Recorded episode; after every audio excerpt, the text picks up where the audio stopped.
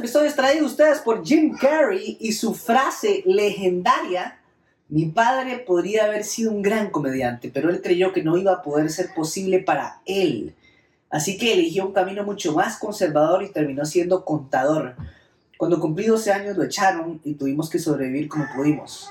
Aprendí grandes lecciones de mi padre, pero la más importante de todas es que tú puedes fracasar en algo que no quieres Así que es mejor que le des una oportunidad a hacer eso que amas. Welcome to the Stefan Dyer podcast, my people.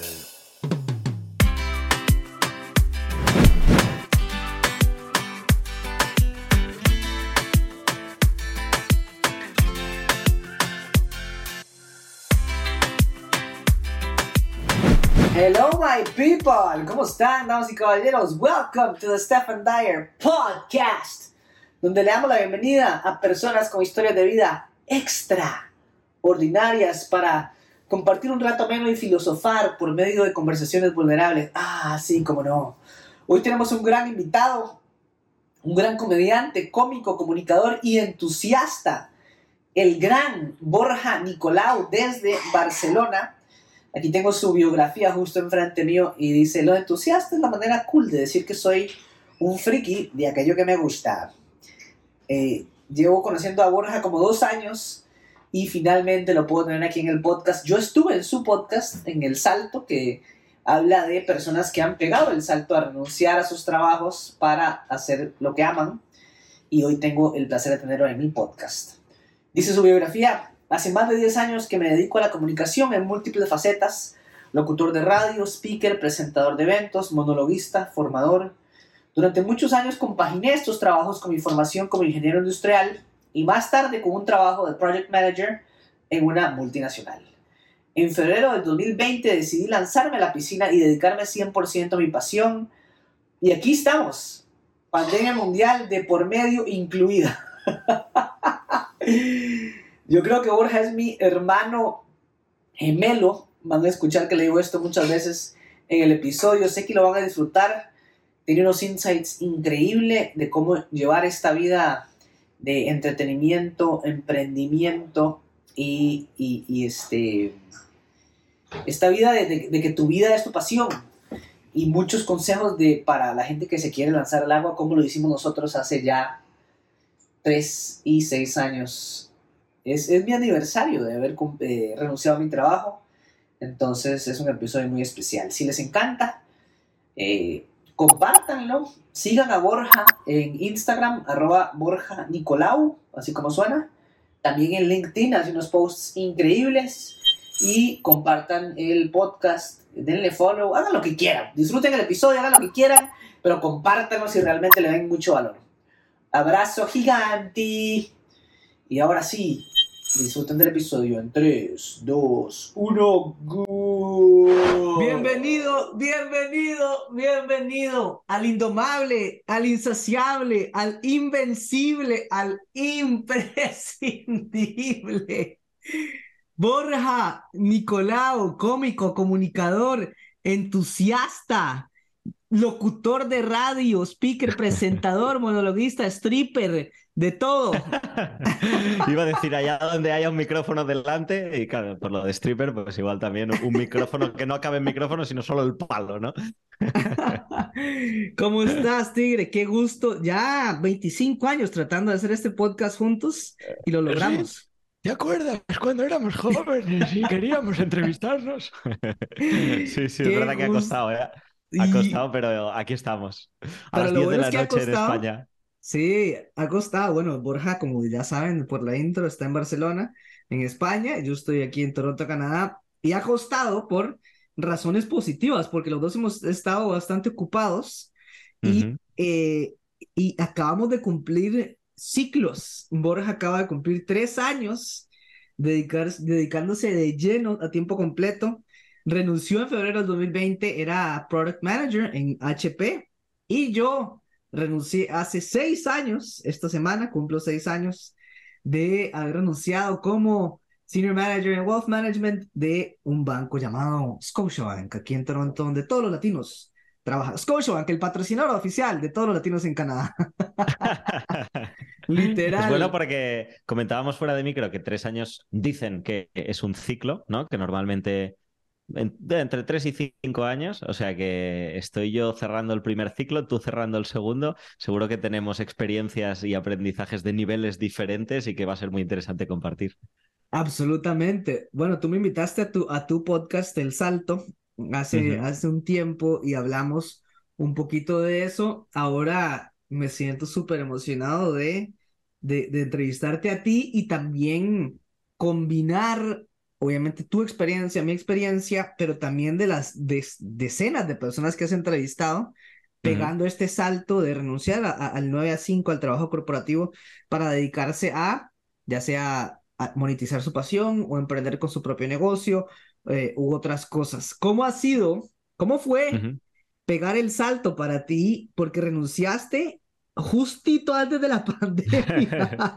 Sí, sí, sí. Yo- dejé el trabajo el 14 de febrero, o sea que No. eh, aquí el 14 de marzo nos mandaron a casa, confinados todos. O sea que un mes antes, un mes antes con toda la ilusión del mundo y, con todo el desconocimiento del mundo de lo que venía, que creo que es una de las cosas relevantes, ¿no? Porque mucha gente dice, ostras, eh, ¿y cómo fue dejarlo y que explotara la pandemia? Pues la misma sorpresa que para todo el mundo, lo único que para mí acentuada, porque estaba empezando una aventura, un emprendimiento. Impresionante. ¿Cuál era el plan de acción, digamos? Llevabas ya eh, experiencia trabajando en HP, tal vez en otras compañías, después de haber terminado la, la universidad. ¿Qué estudiaste? ¿Cómo fueron esos años eh, eh, en el mundo corporativo? ¿Y qué te llevó a decir, yo creo que puedo pegar el salto? O sea, vamos Sí. a intentarlo. ¿Cuál Mm. era eh, tu, tu, tu thought process, como dicen en inglés, y, y cuál era el plan antes de Mm. renunciar? Sí, hay una cosa muy importante y que creo que para ser justos y honestos eh, hay que poner sobre la mesa, que es que yo no di el salto a lo loco. No me levanté una mañana y dije, oye, me he cansado del mundo corporativo, voy a ver si vivo de ser cómico y comunicador. Eh, no. Yo llevaba 10 años compaginando ambas cosas. Había tenido experiencias como locutor de radio mientras estudiaba ingeniería industrial, que era como mi camino principal, ingeniería industrial. Al salir de ingeniería entré en una multinacional, pero empecé a hacer monólogos también en paralelo. Es decir, ¿Qué año durante fue 10 esto? años, pues esto fue 2017, 2016, algo así. que, cuando- a hacer monólogos. Sí, sí. Sí, sí. súper bien. Por, por- por ahí andaría, yo creo, en 2016, más o menos. Entonces yo ahí me apunto a una academia de monólogos, empiezo a experimentar con ello. Como ya era locutor, pues ya empiezo a hacer algunas actuaciones puntuales para empresas o un monólogo cortito, pero era todo un hobby, porque Claro. yo tenía mi trabajo en la multinacional. ¿Qué pasa? Que ese hobby se fue haciendo grande. Sí, Y poquito a poco, pues ya empecé a tener actuaciones. Y el último año, que ya fue 2019, empecé a actuar en un teatro semanalmente con dos Wow. compañeros más. Wow. Con lo cual era como si tuviera dos, dos profesiones, porque realmente era un cómico profesional. Estaba en el teatro todas las semanas. ¿Qué pasa? Que no tenía el, el tiempo suficiente para dedicarle como para que mi carrera de cómico progresara al nivel que yo quería. Y a la vez, tampoco tenía el tiempo para que la carrera de product manager en la multinacional progresara al ritmo que quería. Porque yo soy muy exigente, eso también hay que decirlo. ¿eh? Entonces yo me Siento que exigía estás brill- contando mi brillar en las historia. dos. ¿Sí? Siento que estás contando mi historia. Tenemos la, la misma historia. Al otro lado del Exigentes. charco. Claro, exigente. Somos, eres mi, mi hermano perdido, ¿no? Como que a mí una vez me preguntaron, oye, pero tú qué eres, banquero o comediante? Y yo como, bueno, ¿por qué no puse el banquero y comediante? Pero llegó un Claro. punto Mm. en el que ya en la exigencia, como yo siempre digo, Ujú, ujú. si eres, no, quiero decir obsesivo, pero como dice LeBron, you strive for greatness, como que siempre Sí, quieres sí, sí. ganar, que te vaya bien en cualquier ámbito. Yo sí le Eh, digo obsesivo, ¿eh? Es decir, Ah, sí, perfecto. Decías, digámoslos eh, obsesivos, Lo, pues lo digo porque creo que es la cara B del entusiasta. O sea, yo digo, soy cómico, comunicador y entusiasta, que es muy bonito, oh, soy un apasionado, pero la cara B, que también es real, es Sí. eh, obsesivo de las La cosas. Y cada vez intento ser más entusiasta y menos obsesivo, pero creo que son dos caras de la misma moneda. Absolutamente. Como yo, eh, la, todas las virtudes tienen sus sombras, ¿no? Claro, Y, claro. y, y creo que esta es la, la del entusiasta. Llegó un momento que me imagino que te pasó, es que dices, bueno, o le meto la ficha al banco o le meto la ficha a esto, pero no puedo estarme dividiendo aquí porque no estoy haciendo nada bien. Es como el multitasker, ¿no? Que cree que está haciendo todo, pero Claro. no está haciendo nada bien. Entonces, tienes que enfocarte. Llega final 2019, estás actuando en el teatro ya Mm. dos veces por semana, que es bastante. Sí. ¿Y qué empieza a pasar? En, en, en mi caso, yo vi que había una salida, mi socio Juan me decía, renunciemos. Yo Mm. tomo la decisión ocho meses antes de renunciar, de que voy a renunciar, empiezo a ahorrar, mudarme a un lugar más pequeño y a prepararme mentalmente para este salto. ¿Qué, cosas pasaron en tu vida? Eh, parecido y con, con algunas cosas parecidas y otras no tan parecidas. Eh, yo no lo hice con ocho meses de antelación. Yo cuando decido, cuando tomo la decisión es en diciembre, el 20 de diciembre o 25 y lo comunico el 6 de enero en la empresa. O sea, pasan 10 días desde que tomo la decisión hasta que lo comunico eh, y me voy un mes después. O sea que nada, pasa un mes y medio desde que tomo la decisión hasta que me voy. Sí que es verdad que, claro, el último año, al estarlo compaginando, esa duda es constante. Esa Y duda de- desgastante también. Sí, sí. Entonces, la decisión como tal la tomo en diciembre, seguramente es una duda que sin haber llegado a tomar ninguna decisión me acompañó durante todo el último año, ¿no? De decir, ostras, Claro. ¿y si lo dejara y me dedicara a esto? Eh, para mí el desencadenante, el, el- eh, lo que hace un clic, y para mí es súper potente, es antes y después en mi cabeza, es, y lo cuento siempre, me subí a un avión, vacaciones, ese momento en el que paramos, que si no, no paramos nunca, y, Sí. y son cosas que luego he visto en común de mucha gente que ha dado el salto, ¿eh? que el momento en que paras a reflexionar, de repente, ostras, em, pues piensas con más calma y, aparecen cosas. Entonces yo en ese momento de reflexión, en un avión, además sin wifi, eh, abro una libretita como esta que tengo ahora mismo aquí, que siempre llevo una libretita, y me hago una lista de cosas que haría si dejara el trabajo. Es decir, si dejara el trabajo, ¿qué cosas me gustaría y podría hacer? Y con el tiempo me he dado cuenta que esa lista es una combinación de cosas en las que tienes talento o habilidad desarrollada, cosas que el mercado paga, ¿vale? Eh, y cosas que te gustarían hacer. Entonces, cuando yo cojo, lo primero es decir monólogos, ¿no? O sea, yo ya sé hacer monólogos porque ya lo estoy haciendo y además Sí, puedo sí. ganar dinero con esto, vale, bien. Pero ¿qué más? ¿No? Entonces dices, ostras, pues si vengo del mundo corporativo, quizá podría hacer monólogos en empresa, que es algo que sé hacer, que puedo encajar y que el mercado puede pagar bien. Ah, interesante, lo apunté. Igual podría hacer formaciones de hablar en público, porque me encanta lo de hablar en público, veo que hay una necesidad, además vengo de un mundo de, de la empresa que también hay esa necesidad, bla, bla, bla. Con eso hice una lista como de 20 cosas, que a mí me sorprendió, ¿eh? Pero me salieron como 20 cosas que yo podría, barra, me gustaría hacer. Y claro, esa lista es un motor de ilusión tremendo, porque tú tienes en una hoja 20 cosas que te encantaría hacer, que podrías hacer y que podrías llegar a vivir de ellas. Y, y para mí, yo digo, aterricé, perdón, despegué con una duda, aterricé con una decisión. O sea, cuando Y- aterrizó el avión, yo ya, yo ya había tomado la decisión. Increíble. Este viaje fue en diciembre del En 2019. 2019, sí, sí, sí, Qué increíble. sí. Quiero preguntarte acerca de lo, lo emocional y de la salud mental al estar pegando este paso.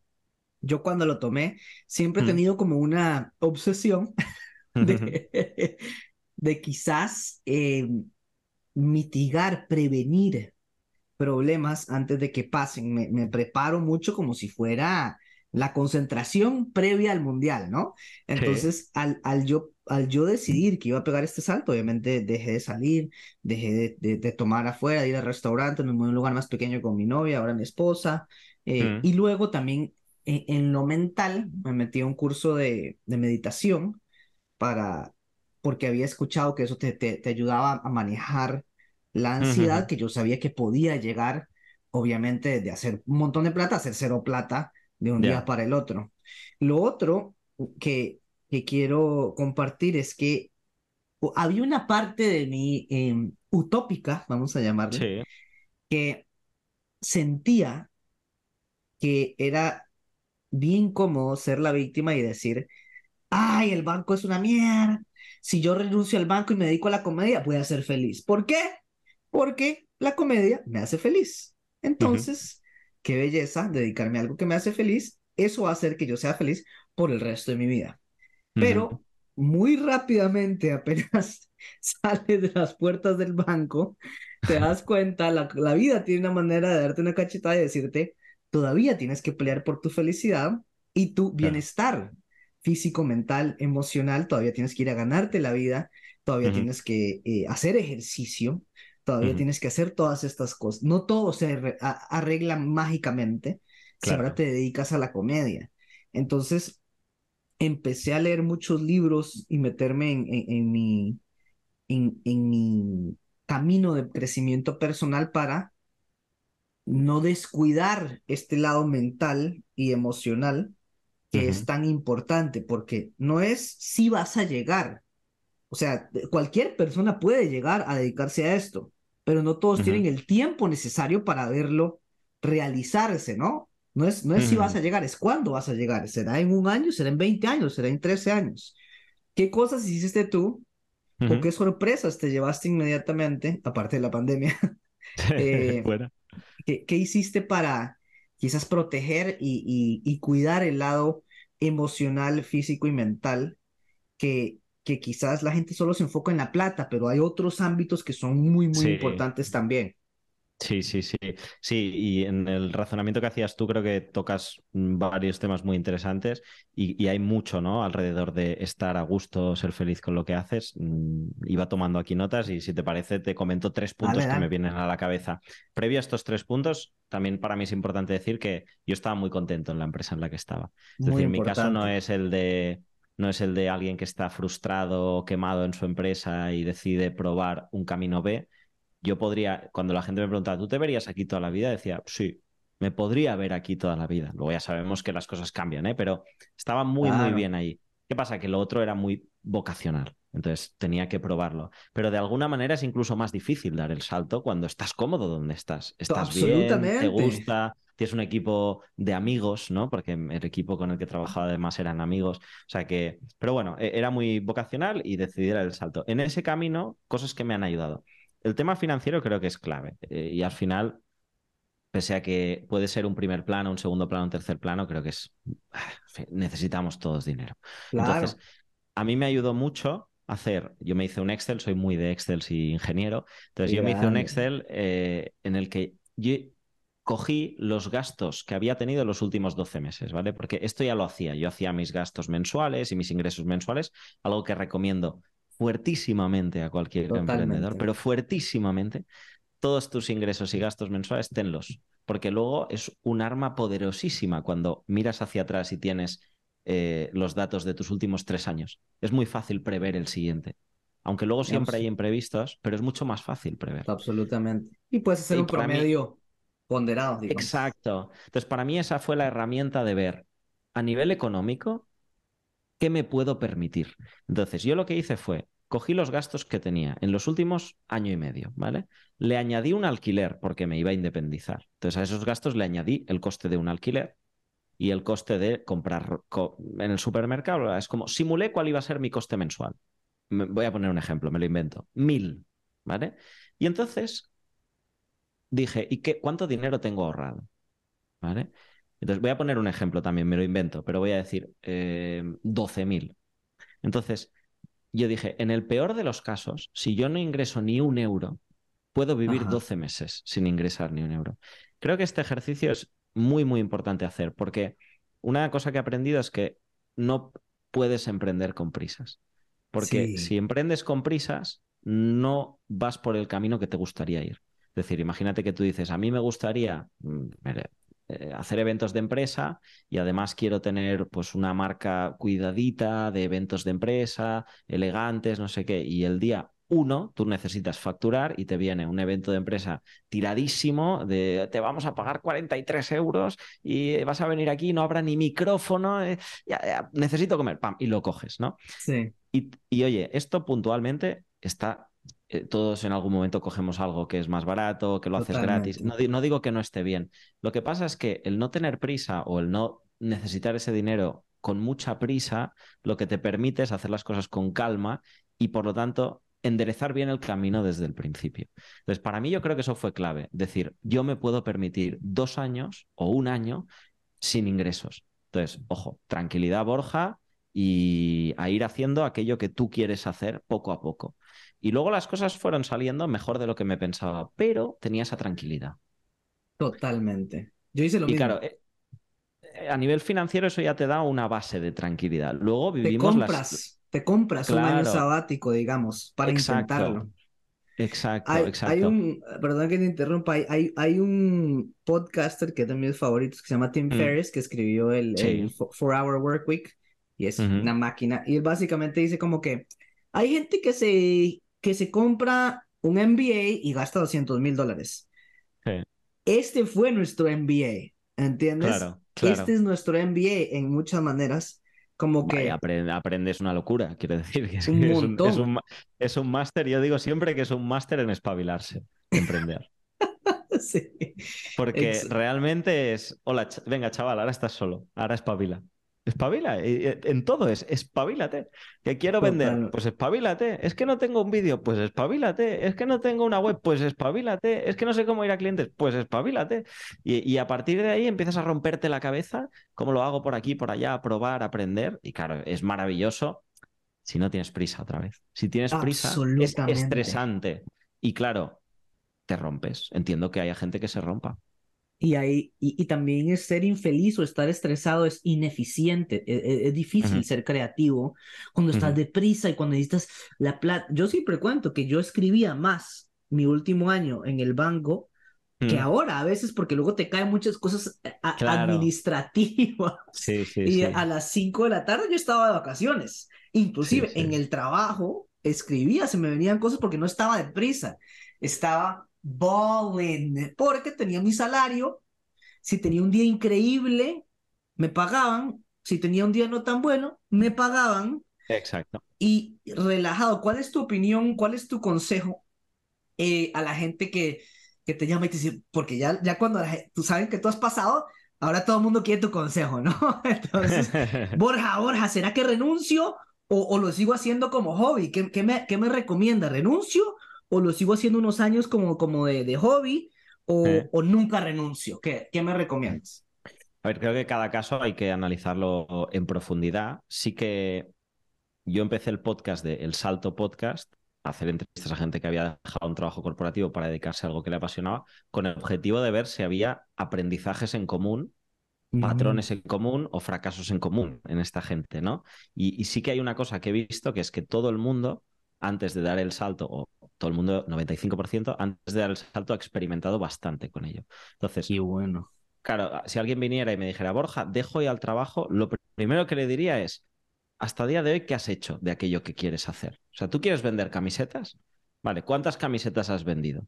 Eh, ¿Tienes ya la web? ¿Está funcionando? ¿Hay Sí. interés en el mercado? Si todavía no has montado la web, no dejes el trabajo, ni se te ocurra dejar el trabajo. Si ya tienes la web y hay gente que te la está pidiendo, ¿cuánto te están pidiendo? Mm, ¿300 euros al mes? ¿Cuánto necesitas para vivir? Claro, entonces tienes que hacer ese análisis, ¿no? Eh, y luego, ojo, no quiero decir que los números te tengan que salir antes de saltar, porque yo, ajá. caso real, yo ingresaba 300 euros al mes de mi hobby profesional, porque tenía un show en el teatro, pero compartido con otros dos chicos, nos partíamos todo, ingresos, gastos, entonces yo no podía vivir con 300 euros al mes, pero dije, si le dedico todo el tiempo de mi vida a esto, ¿cuánto puedo generar? No lo sé. Entonces, claro, tienes que ver, pero sí que le recomendaría mucho a esa persona que, que haya experimentado, que sepa que hay un poco de agua en la piscina, porque luego la incertidumbre ya estará, y, y que tenga muchas ganas y, y que le apasione. Creo que cuando haces el salto por dinero, mm, cuando emprendes por dinero, hay más riesgo, ¿eh? Hay más riesgo, porque luego lo que decíamos, hay tantas cosas en las que tienes que espabilarte, que o te entusiasma, o eres un en- eh, entusiasta obseso, o al final dices, oye, ¿sabes qué? Mm, Me voy a la nómina, que es más fácil. Si es que y esto lo he pensado muchas veces, un- seis meses, un año después. A mí la gente me decía, eres muy valiente. Y yo decía, no, sí, esto es lo que quiero hacer, pero te das cuenta de lo difícil que es todo. Entonces, yo soy muy feliz en la vida que tengo ahora, pero hay momentos también que, digo, tío, o sea, con la nómina te ibas de vacaciones y la seguías cobrando, y si un día te levantabas con mal pie, trabajabas menos y no pasaba nada. Y aquí el día que no trabajas piensas, hoy no estoy generando, cuando te vas de vacaciones no cobras, como te pongas enfermo pierdes los bolos. Joder. mm, Sí. es- es- eh, a ver, voy a... Igual habrá gente que esto no le gustará, pero me da la sensación que emprender es querer jugar la vida en modo difícil. Como si fuera un videojuego, claro, weón. ¿Sabes? Entonces, Sí. bueno, oye, puede ser que digas, tú, tú, es que a mí esto me mola tanto que quiero ir por ese camino. Y entonces te diría, vale, pues ves. Pero te tiene que gustar mucho. Pues si no te gusta mucho, pon el modo fácil y disfruta. ¿Sabes? Sí, siento también que la gente, Sin desprestigiar que- a la gente que está en corporativo, ¿eh? Que, absolutamente, tiene no, no, sus no. otras mil virtudes. Yo creo que, yo, yo lo que le digo a la gente es, bueno, eh, uno muy similar a, um, lo que contaste en el avión, de, de tu viaje en el avión y la lista. Ujú. Yo tenía unas, u- varios pensamientos. E- El, mío era, ok, tengo 29 años, hace 6 años, no tengo hipoteca, No tengo hijos, no tengo, no estoy casado. Vivía con mi pareja, pero no, no, no estaba casado. Estos son los momentos de tomar riesgos. Claro. La otra preocupación, qué, qué falta de respeto a todo el sacrificio que hicieron mis papás para mandarme a estudiar a Canadá, o la plata que pagaron, y, y, y, y mi familia estaba muy feliz y orgullosa de, de que yo trabajaba en Scotiabank, obviamente una compañía muy reconocida en Latinoamérica, etc. Y había llegado muy lejos para la edad que tenía en ese entonces. Entonces yo decía, "Mm, ¿cómo voy a renunciar a esto, no? Ujú. Pero el otro lado de eso es como, ok, ¿para qué mis papás sacrificaron tanto? Esta es mi interpretación, obviamente, ¿no? Para, Claro. para que sus hijos pudiesen perseguir sus sueños. Y, Sí. y Sí, ellos al final serán felices si tú eres feliz. Lo único E- que sufrirán un poquito más porque tú también sufrirás un poquito más seguramente. Pero bueno, Ajá, exactamente. Entonces yo dije, si mis papás hubieran podido, mi mamá hubiese sido artista y hubiera estudiado eso, arte, y mi papá hubiera sido veterinario o, o criador de perros, que lo hizo de hobby un tiempo, mi mamá también, muchos años, pero ok, Démosle, para, o sea, eh, eh, tengo un plan B súper sólido. Si me va mal, vuelvo al banco. ¿Qué tanta claro. gente puede decir eso? Sí, Y lo sí, sí. tercero era como, porque hay mucha gente que, que si yo viviera en un país o en una ciudad donde hubiera stand-up comedy, yo renuncio. O sea, pero aquí en Costa Rica no puedo. Aquí en Bolivia no puedo. Aquí en Ecuador no puedo. Ok, es verdad, las mecas muchas veces del stand-up, por lo menos de este lado del charco, es Nueva York, Chicago, Los Ángeles y Toronto. Ujú. ¿Cuál es mi excusa? Vivo en Toronto. ¿Entiendes? Entonces, y hay otra gente, no, pero, este, si yo viviese en un país de primer mundo donde hay más cosas, si, si estás desempleado te pagan un seguro de desempleo. Ok, ¿cuál es mi excusa? Si estoy desempleado me puede pagar un seguro de desempleo. Lo peor que puede pasar, ever, es que yo, si no me va bien, que tenga que trabajar en Starbucks. Eso es Ajá. increíble, ¿entiendes? Entonces, te tienes que mirar al espejo y decir, how bad do you want this? ¿Lo quieres o no lo quieres? Porque es muy simple. ¿Realmente lo quieres o no lo quieres? Y ahí te vas dando cuenta que las decisiones tienen consecuencias. Uno no se da cuenta, pero los amigos, tus amigos de HP, mis amigos de Scotiabank y con los que yo salía y fiesteaba y viajaba, tú eres casi que el, el promedio de, los de las, las cinco personas más cercanas que está, que está al lado tuyo. Y cuando yo renuncié, mis amigos seguían viajando, fiesteando, comiendo, restaurantes, todo esto, y yo tenía que decir que no decía, "Oye, me, me pegaba, me pegaba, porque vámonos de, de viaje a, a Las Vegas por, por la despedida de soltero de mi amigo. Y, y, y puta, yo no puedo, weón, no puedo porque no, no, no tengo plata, Sí, no sí. estoy haciendo plata. Vamos a de fiesta, y yo en la fiesta, weón, en una esquina sin cerveza toda la noche. Mis amigos, ya, yo te invito a la cerveza, weón. Y, y pero te vas dando cuenta, how bad do you want it? Sí, Entonces, sí, sí, sí. Eh, yo creo que Y a lo la, y que a la vez la- ves, eh, empiezas a ver el mundo desde otros ojos, ¿eh? que eso también me parece maravilloso de estos Sí. cambios y estos saltos al final. Em, la vida de la persona que está eh, de forma exitosa en corporativo y la vida del artista, mm, tú y yo compaginamos creo un poco las dos, ¿no? El Sí. parte más stand-up comedy pura con eventos de empresa, formaciones, etcétera. Pero el artista puro, el puro puro, eh, es un estilo de vida Sí. en sí mismo. Y cuando te rodeas de esas cinco personas que tú decías, que son cinco artistas, empiezas a ver la vida desde otros ojos. Y a mí me parece maravilloso poder, poder haber visto la vida desde, o, o verla desde los Sí. dos ojos, ¿no? Porque ves lo bueno y lo malo de ambos. Y, y creo que te hace una persona más rica al final, es aprender, es aprender, es ver la vida desde otros ojos, desde otras culturas, etcétera. Y claro, es súper potente. El, yo le digo a la gente como que, o sea, no, esta vida no es para todo mundo, ¿entiendes? Eh, y, y qué bien, weón, si te gusta ser contador en, en Ernst Young y vas a hacer carrera ahí 40 años, como para nuestros papás, eh, trabajar 40 años, eh, hace 50 años era sinónimo de éxito, ¿no? Esta estabilidad. Ahora hay muchas nuevas profesiones, hay, hay nuevas cosas, entonces yo lo que le digo a la gente es como, tienes que verte al espejo y ser muy honesto contigo. O sea, vas a estar miserable en ese cubículo por los siguientes 40 años o realmente te gusta.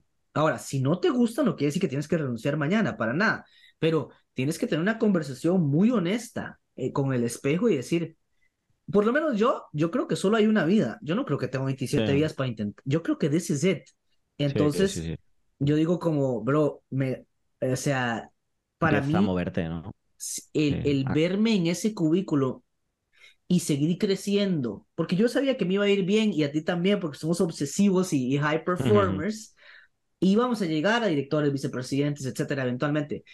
Y, y qué cool ese día, ¿no? Pero ese no era mi partido para ganar. I don't care about that game, ¿me entiendes? Como que hay gente que, ¡guau! Y a mí también, o sea, me da gusto porque me gusta Sí. que me vaya bien en las cosas, pero yo sabía que cada día que estuviera en ese cubículo, o que me estuviera yendo bien, iba a decir, qué pérdida de talento o de vida no intentarlo, weón. Eh, ¿No te pasó? Sí, sí, sí, sí. Eh, no sé si me pasó tanto, por lo que te decía de que ambas cosas me gustaban Sí, y las había compaginado siempre. Sí que es verdad que el... pesa mucho el ¿y si no lo hago? ¿no? ajá. Y si no lo hago, esa duda me quedará siempre y eso pesa mucho. ¿Qué, Entonces, ¿Cómo que- ahora- eh, hay, hay que probarlo, ¿no? Algo que te gusta tanto es como, "Ah, no, no puedo no darle la oportunidad. Y cuando piensas, no puedo no darle la oportunidad, y luego lo enlazas con lo que decías antes de, ¿qué es lo peor que puede pasar si le doy la oportunidad? ¿Qué es lo peor que puede pasar? Que en un año y medio vuelva al mismo sitio con el rabo entre las piernas, diciendo como, oh, me equivoqué. No es tan grave, ¿no?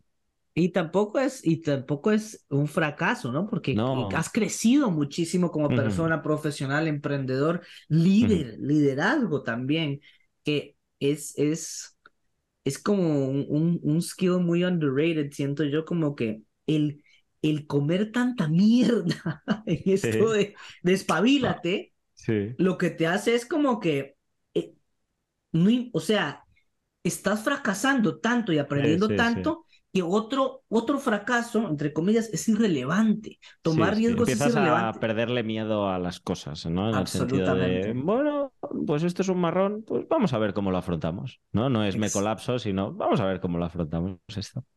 Me acuerdo que cuando estuve en tu podcast, me te compartía que me sentía culpable Ujú. cuando teni- ah, eh, ah, tenía tiempo libre, me iba de vacaciones, porque no estaba facturando.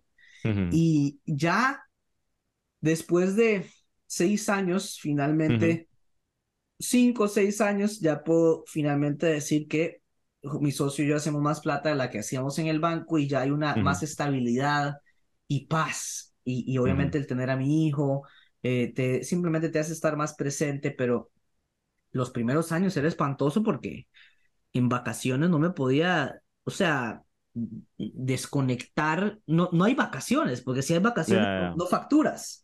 Sí, sí, sí. Entonces, ¿cómo has manejado esto tú en, en el, en el decir, chicos, o con tu pareja o con tu familia? Y dices, chicos, ok, eh, Borja, estos siguientes ocho días más vamos a disfrutar. Vamos a disfrutar, no vamos a intentar eh, escribir, no vamos a intentar perform, no vamos a intentar ver los correos. Yo sé que uno tiene que verlos porque no puedes dejar pasar oportunidades ni observaciones, Sí. Pero si hay un switch, ¿cómo lo has manejado tú para no sentirte culpable, si te ha pasado, de disfrutar y no facturar?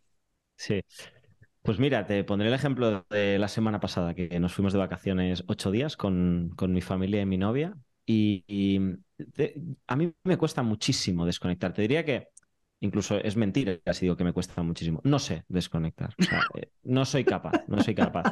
Entonces, lo que intento es eh, porcentajes de desconexión, para que nos entendamos, ¿no? Buscar porcentajes altos de desconexión, pero mi cabeza nunca va a desconectar de esto porque como, como mi profesión es mi hobby, a la vez es mi vida. Entonces, ¿qué pasa? Que ayer, ayer fui a hacerme un masaje con, con mi novia, ¿vale? Ahora te he cambiado de ejemplo, ¿eh? pero bueno, luego volvemos a las vacaciones. pero, pero un masaje es una hora de desconexión total y absoluta, ¿no? Y entonces, Sí. ¿qué pasó? Que nos pusimos ahí los dos, era un masaje en pareja, ¿no? Nos pusimos los dos, entonces llegaron las dos personas que nos iban a hacer un masaje y sin decirnos nada, nos dijeron, hola, tumbaros, nos tumbamos y empezaron a hacernos el masaje. Y yo me quedé pensando, esto ha sido muy frío, ¿no? Este inicio, o sea, no, no, yo pensé, no puede ser que un masajista empiece a darte un masaje sin preguntarte, hola, ¿cómo te llamas? Eh, ¿Tienes alguna lesión? Que te explique el masaje que te va a hacer, oye, te voy a hacer un masaje descontracturante o uno relajante. O... Me quedé como loco de decir, no puede ser. Mi cabeza automáticamente fue a comparar esto con una presentación. ¿Y a qué Sí. aprendizaje de hablar en público sacas de esto? Y para mí era como, cuando tú empiezas una presentación, le tienes que decir a tu audiencia de qué va a ir la película, para que se queden tranquilos. Igual que yo necesitaba estar tranquilo en el masaje, porque no me gustan los descontracturantes. Entonces necesitaba estar tranquilo de que me dijera, oye, te voy a hacer un masaje tranquilito, eh, si en algún momento te duele me dices y bajo, bla, bla, bla. Entonces, ese tipo de comunicación es el que tú has de tener con tu audiencia. Hola, hoy te vengo a hablar de las tres claves para no sé qué, esto va a durar una hora y cuarto y va a ser así, así. Claro, fíjate que en un momento de desconexión, que era un masaje, yo saqué un razonamiento de comunicación y al acabar me dijo mi novia, ¿qué tal? Y le dije, he sacado un post de LinkedIn hoy. En plan, ya tengo un artículo chulísimo de LinkedIn en mi cabeza. Entonces, ¿no he disfrutado el masaje? Para mí la pregunta importante es, ¿no he disfrutado el masaje? Hombre, sí lo he disfrutado. ¿Qué pasa? Que mi cabeza relaciona todo lo que vivo con cosas que están en mi trabajo porque es lo que me gusta. Entonces, es imposible que no me pase una cosa en, eh, de viaje y no piense, ostras, aquí hay humor. Creo que la diferencia está en decir, vale, no voy a parar ahora para ponerme a escribir 20 minutos sobre esta anécdota que ha pasado, sino que, oye, igual me, tomo una nota de dos palabras en el móvil y ya lo dejo para después. Y entonces, ¿qué grado de desconexión te permites en cada situación? ¿no? Eh, sabiendo que seguramente el 100% no lo vas a alcanzar. Ahora bien, mejor darte bastante grado de, liber- de, de desconexión que no decir, oye, me voy de vacaciones, pero como mi trabajo es mi vida, me pongo seis reuniones cada día. Hombre, entonces no te, entonces no te estás yendo de vacaciones. Pero la desconexión total yo no la he conseguido nunca. Y he llegado a la conclusión que es que, que es imposible en mi caso. Pero me encanta ese, ese autoconocimiento porque lo, yo, yo he luchado contra esto también, del poderme desconectar, de intentar desconectarme. Por ejemplo, ahorita, Mm, ahorita, mi ahorita nos vamos a ir a, a- Madrid y Barcelona, que nos vamos a ver y todo, Sí, sí. y, y- a París y a Roma y a Milán, ¿no? Wow, vaya. Entonces, eh, es como nuestra luna de miel, porque nunca tuvimos Ujú. luna de miel y vamos a ir con mi hijo y todo. Bueno, en fin, mi, mi esposo tampoco ha ido nunca a Europa, yo nunca he ido a Mm. Italia. Entonces, estábamos hablando y, y me dice, bueno, lo- ya tenemos esto y esto y esto. Y, y yo, perfecto, o sea, yo en la mañana voy a correr y Ujú. después vamos a ir a hacer. Pero ¿por qué vas a correr? Y yo, porque es porque yo quiero correr, es parte de mi bienestar. Hay cosas de que yo necesito para estar performing at a high level.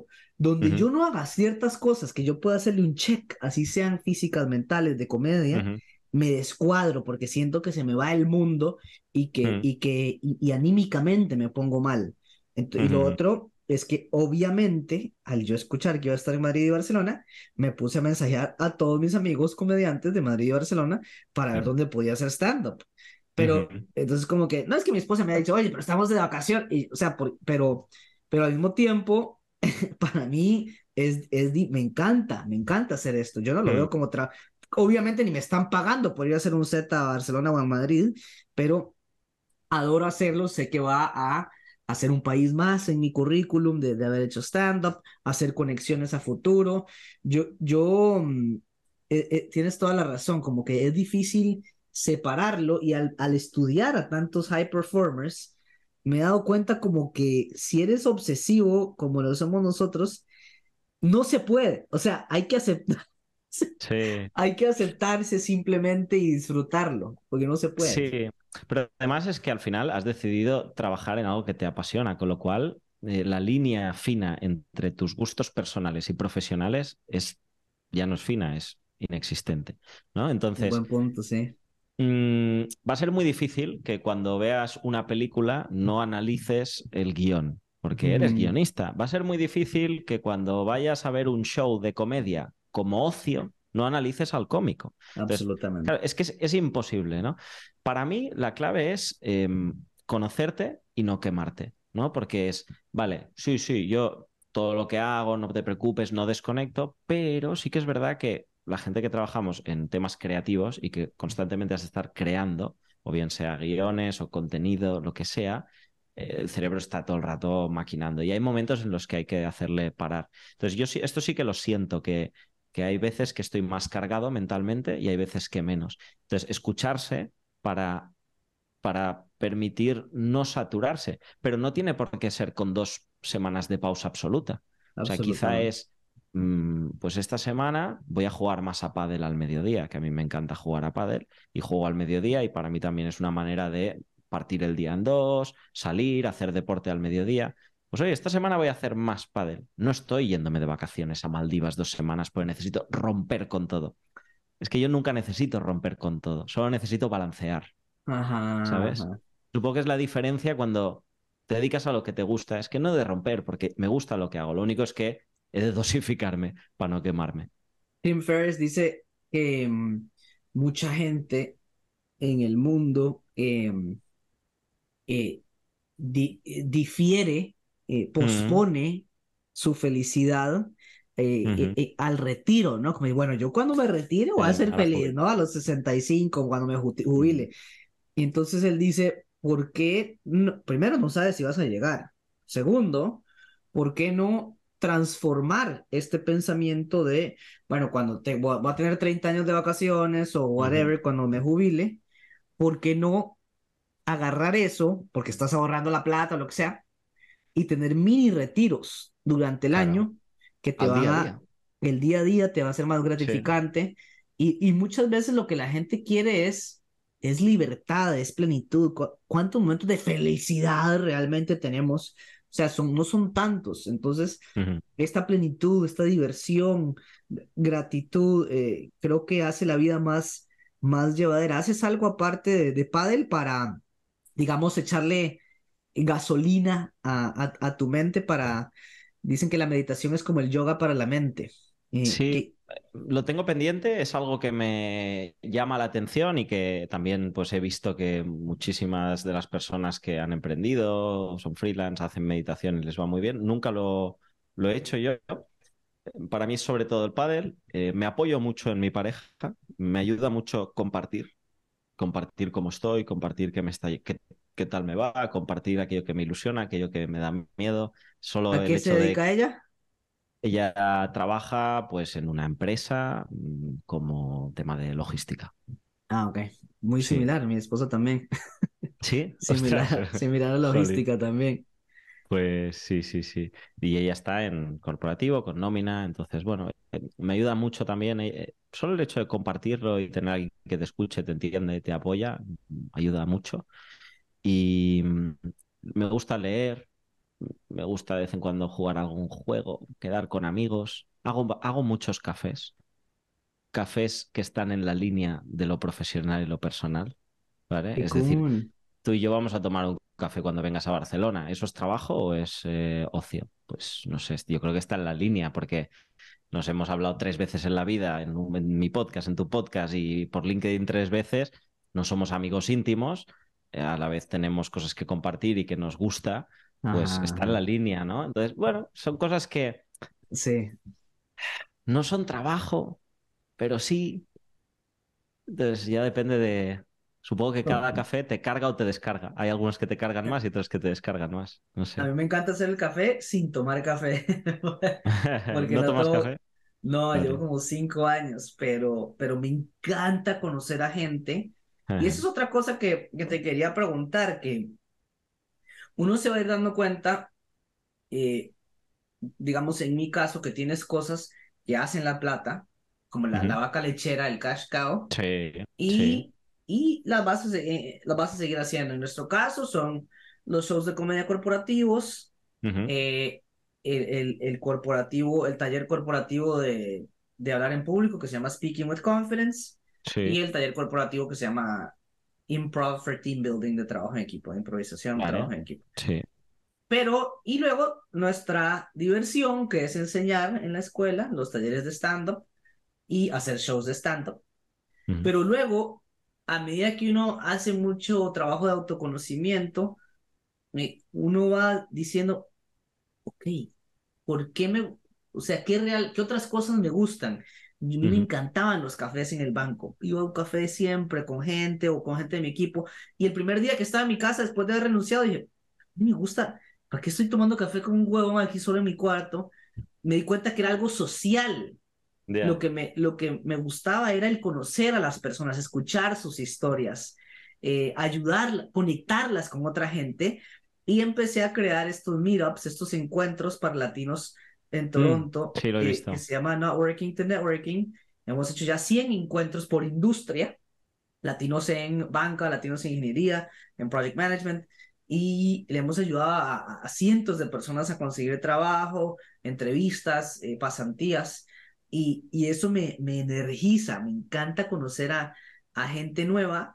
Lo cool es que, como tú decías, dentro de tu lista de 20 que hiciste en el avión, hay cosas que realmente disfrutas que también te pueden traer negocio. Obviamente no lo hago por el negocio, pero indudablemente cuando estás interactuando con gente y te apasiona algo, Ujú. eh, siempre sale la misma pregunta en el examen. ¿A qué te dedicas? ¿Qué haces? Y si hay una conexión auténtica, humana, van a saber qué haces. Eh, Sí, sí. Yo veo, yo veo que eh, lo has hecho, no sé en persona, pero lo haces súper bien en LinkedIn. Veo como que yo me encanta leer tus posts, son sumamente auténticos y como me cae bien Borja por la persona que es en LinkedIn, ahora lo quiero contratar, ¿entiendes? O, lo quiero recomendar algo. ¿Cuál es tu, cuál es tu, tu opinión acerca de, de, de compartir tu vida y, y, y tu estrategia un poquito, no una estrategia de LinkedIn o de mercadeo, pero, pero cómo te promocionas porque creo que lo haces muy bien. Pues espa- espabilismo punto, o sea, espabilarse a muerte en su he ido probando muchas cosas. Sí que creo que que una de las cosas que comentabas es clave, que es la autenticidad, ¿no? Al final lo que lees en LinkedIn tiene que ser muy muy parecido a lo que luego vas a ver cuando hablas conmigo, ¿no? Sí. Porque si ves que publico en LinkedIn de un estilo y luego hablas conmigo y ves que soy otra persona, se te cae todo, ¿no? Entonces, yo he, ido- LinkedIn, por ejemplo, es una red social que trabajo porque decidí que no podía estar en todas las redes sociales, ¿no? Que es otra de las decisiones que has de ir tomando, de decir, vale, yo quisiera tener eh, Instagram, YouTube, TikTok y LinkedIn, sí, quisiera. ¿Tengo horas para hacerlo? No. ¿Qué tiene más sentido para mí? Entonces, como hago mucho corporativo, pues tenía sentido LinkedIn. Como me gusta escribir, pues de hago estos posts, ¿no? Entonces, pues voy haciendo posts de las cosas que me han pasado, intentando que no sea el típico post de ayer estuve aquí y hice esto, porque eso no tiene mucho interés para la gente. Si algo vi es que en LinkedIn lo que suele funcionar es cuando le das valor a la gente, cuando le estás dejando algún aprendizaje. Entonces, si yo hace, si yo ayer hice un evento de empresa, en vez de decir, ayer hice un evento de empresa para eh, la empresa tal, estoy muy contento de haberlo hecho. Si en vez de decir esto digo, ayer hice un evento de empresa para la empresa tal, lo que me funcionó especialmente fue hacer esto, esto y esto. Ayer aprendí esto, esto y esto. Pues, ostras, además de demostrar credibilidad a la gente que lo ve, porque, oye, Borja estuvo ahí y lo hizo bien, Ajá, estoy dejando también cierto aprendizaje que puede ser útil para la gente del sector, Sí. ¿no? Y al final también hay esa creencia de Bueno, pero entonces estás regalando ideas. Las ideas están ahí ya. Eh, ChatGPT ya te las saca en un segundo, ¿no? Entonces, yo voy haciendo mis publicaciones en LinkedIn muy escritas, en Instagram es más del día a día, con las stories, pero también desde lo que me apetece. Intento, intento desde hace un tiempo que las redes sociales me obliguen poco. Sé que hay que ser disciplinado y ha habido momentos en los que lo he sido porque tenía más necesidad de generar volumen de negocio, eh, pero ahora mismo intento disfrutar. Sí, eso es súper clave. Yo he tenido, como muchos, un- una, una relación amor-odio con las redes sociales porque qué fácil es compararse, ¿no? Y, y, y, deprimirse al compararse. Entonces, lo que, lo que he decidido es como no, no puede ser algo que tengo que hacer. Igual que el stand-up, cuando, cuando era Sí. algo que, que quería hacer antes de renunciar y ahora lo tengo que hacer, te toma un, Sí, toma, cambia.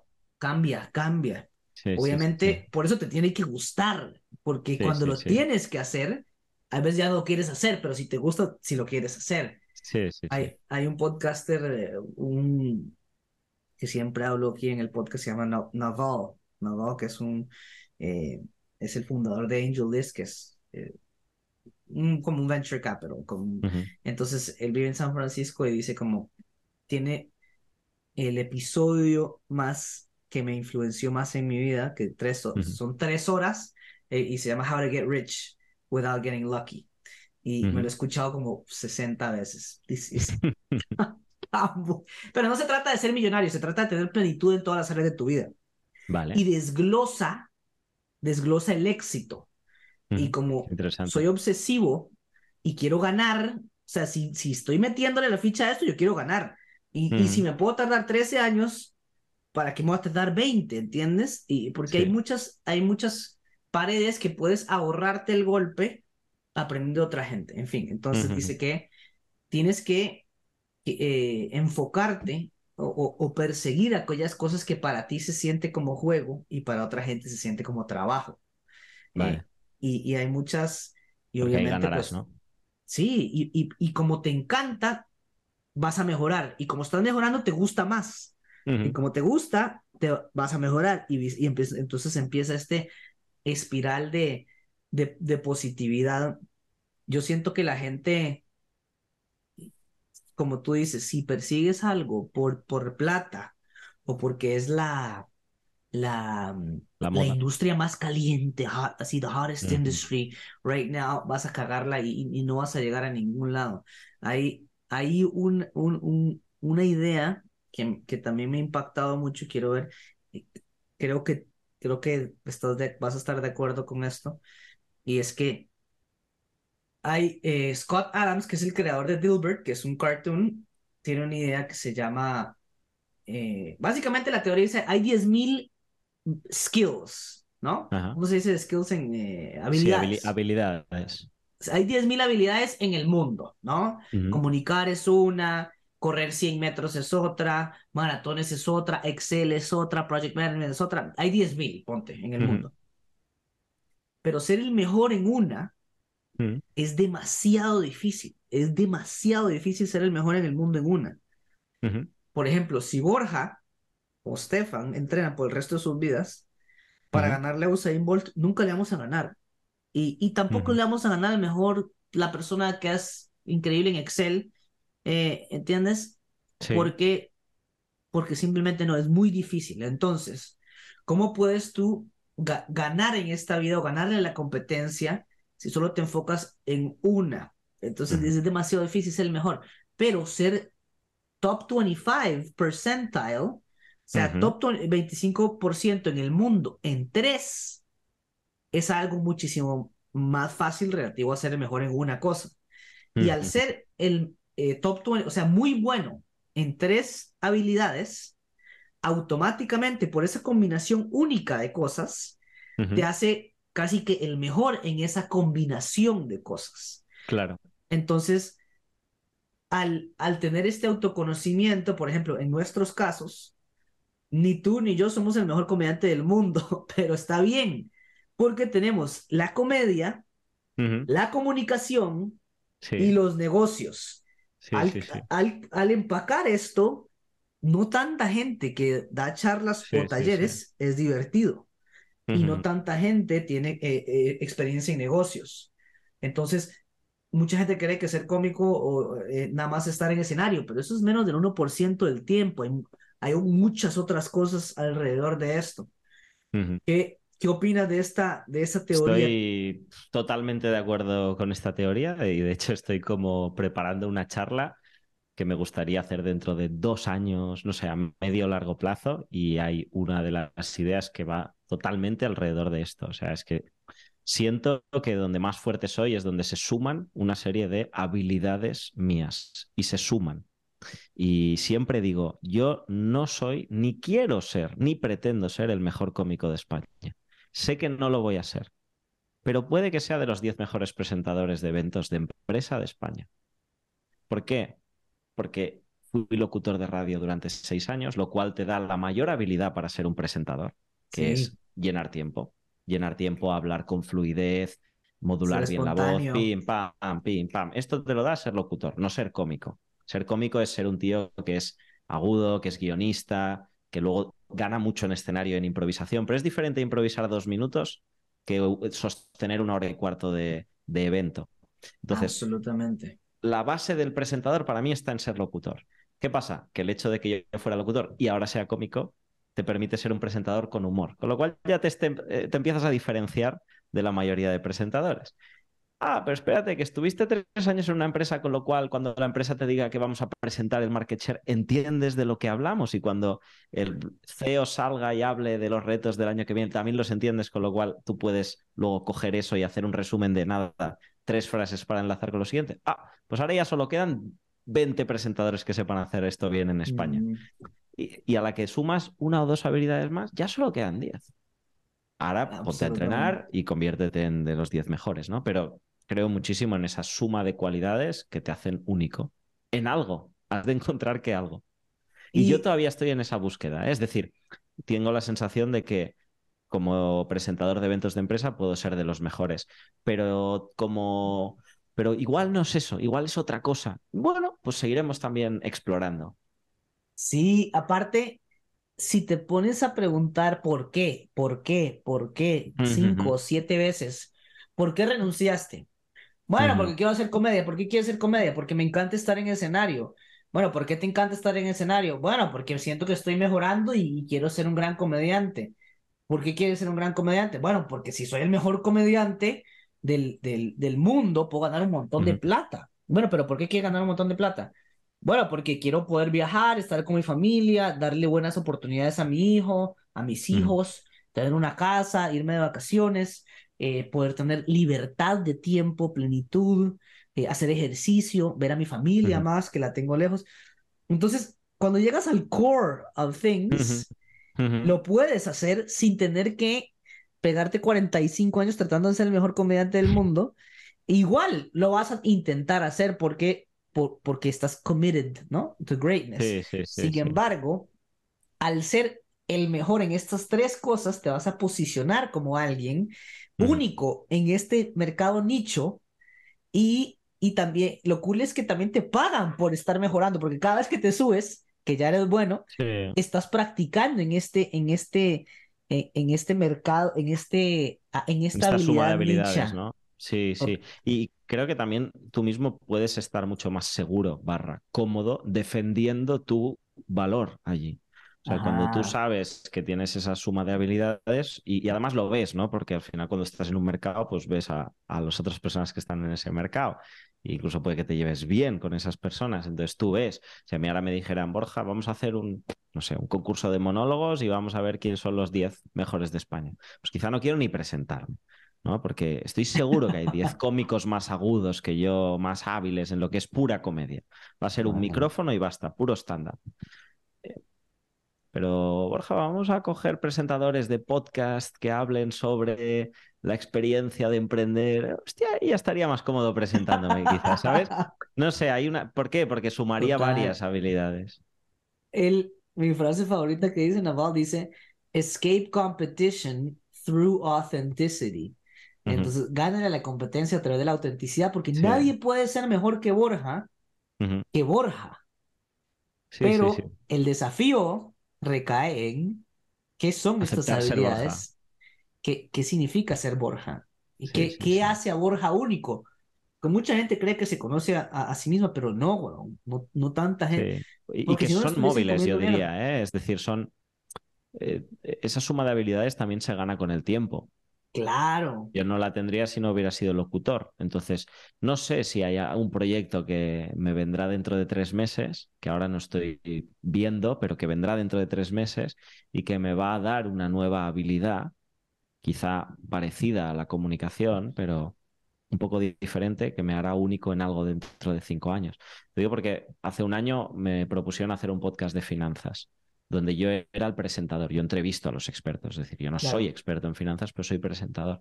Y estuve a punto de no cogerlo porque pensé, ostras, finanzas no es mi, no es mi ámbito más fuerte, ¿no?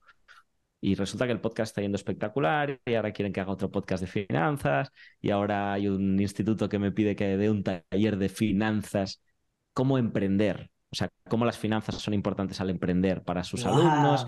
Entonces, de algo que para mí decía, uy, no sé, pero realmente me gusta este tema, me gusta. Yo disfruto compartiendo, pues, cómo hacer tus números, tus Excels, tu previsión de ventas, no sé qué. Entonces, no sé si dentro de cinco años esto va a ser una de las áreas fuertes, porque cogí esto el año pasado y luego lo he ido desarrollando a lo largo del tiempo. Nunca sabes. Siempre digo que cada cosa que haces, cuando emprendes, cada cosa que haces es, cada puerta que abres es potencial de que haya un pasillo largo hacia el fondo. Ey, qué buena. Puede que haya uno corto, pero... Y también por eso cada vez en esa, en esa camino continuo de diversificar, es decir, abrir ramas o, o cerrarlas, Ajá. yo creo que voy, voy abriendo puertas, viendo cómo, va- cómo es el pasillo y cerrando otras. Y vas, Totalmente. y vas viendo, ah, pues mira, por aquí sí, por aquí no. Mira, esto sí, esto no. Hay que escoger esos, esos lugares, siento yo, donde aunque fracases, entre comillas, Ujú, estás y ganas. O sea, por ejemplo, contaba Tim Ferriss que ujú, dónde puedes enfocar tus esfuerzos, tu energía y tu fuerza de voluntad y tu tiempo, obviamente, en cosas que aunque no las monetices o no sean mega exitosas o famosas, igual tú como profesional o individuo ganaste porque tienes nuevas habilidades. Entonces él dijo, ok, eh, él tenía el libro y tenía otras cosas y dijo, voy a intentar esto del podcast, pero ¿cuál es la dosis mínima efectiva que yo puedo emplear para que si no me va bien en estos eh, episodios del podcast, igual yo tenga una nueva habilidad que es entrevistar a gente, eh, hablar más fluido al micrófono. Entonces él dijo, voy a, voy a intentar, creo que dijo 6 a 8 episodios o Dale. 8 a 10 episodios. Y no sé exactamente si le fue demasiado bien o si le gustó tanto que le y- y- y lo siguió y obviamente ahora es uno de los podcasts más grandes del mundo. Pero e- ¿en dónde puedes enfocar tus, por ejemplo, en mi caso en Toastmasters? Yo Ujú. empecé en el 2012 y aunque fuera, no me fuera tan bien, iba a conseguir ganar una habilidad que era hablar en público o influenciar, persuadir, que me iba a, me iba a hacer mejor profesional y un skill set para toda la vida. Obviamente esto lleva cosas increíbles. Siento yo que cuando y, tratas de abrir puertas, que el nombre de la puerta son cosas que a ti te gustan, vas a quedarte ahí más tiempo. O sea, yo llevo 11 años casi eh, y, y 6 casi eh, en persona, porque los últimos como cuatro, no, los últimos Mm. tre- tres han sido online, pero los Sí. primeros 8 años yo fui todos los miércoles del, Wow. del mundo a las siete y media de la mañana a hacer una hora de Hola. Toastmasters antes del trabajo. ¿Y quién? Bueno, obviamente a mí me encanta levantarme temprano, pero en esa época cuando estaba en el banco tampoco, no, no tanto, pero. ¿quién en su sano juicio se levanta a las 6 de la mañana para ir a hablar en público en, un- en medio del invierno? Eh, ¿entiendes? Nadie lo hace al Sí, menos sí. que te encante. Y como te encanta, vas a mejorar. Y como mejoras, te gusta más. Y como te gusta más, mejoras más. Y yo siento que por eso hay que enfocarse en esas cosas. para apostarle a largo plazo, si realmente quieres hacer algo a largo plazo. Totalmente. Mi, mi, mi querido Borja, hemos llegado al final con la, Oh, al- con la pregunta que le hacemos a todos los invitados del podcast, la última pregunta, la pregunta de la champaña. chan, chan, ¿Qué chan, chan. va si, si nos reunimos en un año? Bueno, nos vamos a reunir en, en un mes, dos meses, me- mes y medio, pero si nos reunimos en un año en Toronto, en Barcelona, no sabemos, con una botella de champaña, ¿qué estamos celebrando en la vida de Borja Nicolau ¿Dentro de un año? dentro de un año, 2024? Vale, es como una apuesta de algo que va a pasar en este año. No, es como que si, si nos reunimos y estamos Sí. abriendo una botella de champán, ¿qué estaríamos celebrando? ¿Qué quieres celebrar? ¿Algo que quieres que te pase? ¿Qué, qué, no, no sé, eh, sacar una nueva charla, grabar tu especial, correr una maratón? ¿Qué, qué quisieras estar celebrando? Em, quisiera estar celebrando tan simple y a la vez tan complejo como que sigamos apostando a hacer lo que nos guste y que eso siga valiendo, que eso siga saliendo. Em, hace tiempo que mi visión, a mí me preguntan por, cuál es tu visión, qué quieres ser a 10 años.